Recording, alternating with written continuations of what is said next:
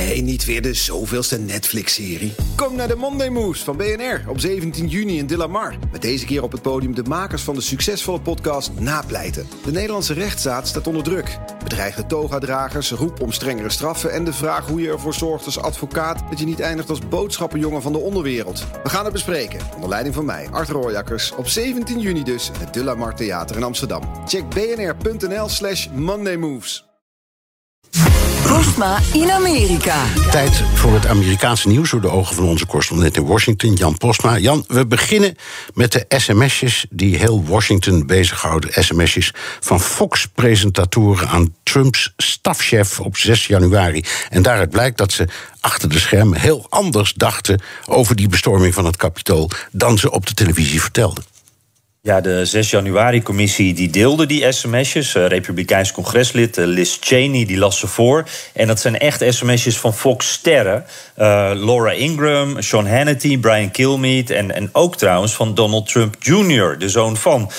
en wij kennen Fox natuurlijk als een behoorlijke pro-Trump-zender. En de, de, presentatoren die bagatelliseren die bestorming eigenlijk vooral on-air. Maar achter de schermen stuurden ze dus sms'jes... waarin ze Mark Meadows, Trumps stafchef, vroegen... zorg dat Trump dit laat stoppen.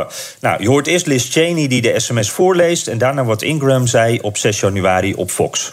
The president needs to tell people in the capital to go home. This is hurting all of us. He is destroying his legacy, Laura Ingram wrote. The capital was under siege by people who can only be described as antithetical to the MAGA movement. Now, there were likely not all Trump supporters, and there are some reports that Antifa sympathizers may have been sprinkled throughout the crowd. Ja, on-air zegt ze dus, ja, het zijn eigenlijk geen Trump-supporters. Nou, we weten dat dat niet uh, waar is. Of er zegt ze, uh, ja, Trump, zorg dat je jouw supporters naar huis uh, la laat gaan. En we weten dat de banden natuurlijk tussen Fox en, en de Trump-regering heel nauw waren. Sean Hannity die ging alles met Trump op campagne. Maar dat ze allemaal met de stafchef sms'en en hem ook adviseren. Dat, ja, dat nieuws, dat kan wel uit Fox News. helemaal ook nu die enige serieuze journalist, Chris Wallace, daar opstapt. Ja. Dus het, ja, het is vooral de ja, Trump-zender. Die, die, gaat naar CNN, hè. Maakt dit nieuws nou indruk op de Fox-kijker? Ja, dat denk ik dan weer niet. Uh, dat zou je denken als je dit zo hoort. Want ze worden toch een beetje ontmaskerd hier. Maar het voorlezen uh, van die sms'jes, dat was live op uh, de andere nieuwszenders, maar niet op Fox News. En toen de opiniemakers, de grote sterren, reageerden op Fox News, ontkenden ze het gewoon. Laura Ingram die zegt: Ja, heb ik het ooit gebagatelliseerd? Ik, ik, heb, ik, ik heb hier uit het fragment even wat tussenuit geknipt. Maar even daarna zegt ze dan: Het was helemaal geen opstand. En bagatelliseert ze het eigenlijk dus meteen weer. That sound like I was downplaying it to you, but it was not an insurrection. To say anything different is beyond dishonest and it ignores the facts of that day. Ja, en Tucker Carlson die verdedigt zijn collega's. Die zegt, ja, die sms'jes verschillen eigenlijk helemaal niet van wat er op tv is gezegd. These are principled people. What they say in public is not that far from what they say over text message. If you get a text from Brian Kilmeade, it sounds pretty much identical to Brian Kilmeade on Fox and Friends. These are not phonies. We can personally confirm that. Whether you like them or not, they're real. Ja, ze, ze zijn echt, maar ze zeiden toch echt per sms wat anders dan ze op tv zeiden. Het wordt echt belachelijk gemaakt. Uh, Fox zet het uh, onderzoek neer als een heksenjacht, echt de Trump-tactiek. Hè? En ze zeggen, zie je wel, dit was niet georganiseerd. Anders had Donald Jr. ook niet ge-sms dat Trump er iets aan moest doen. Dus uh, dat wordt helemaal de andere kant op gedraaid. En ik denk als Fox-kijker denk je dus van... het stelt en niet zoveel voor... en het betekent heel wat anders dan wat de rest van Amerika ervan vindt. Ja. Jan, een krant uit Delaware krijgt extra extra advertentieinkomsten dankzij een heel belangrijke lezer. Ja, ik, ik, denk dat je hem al een beetje aanvoelt uh, komen, Bernard, wie die lezer is.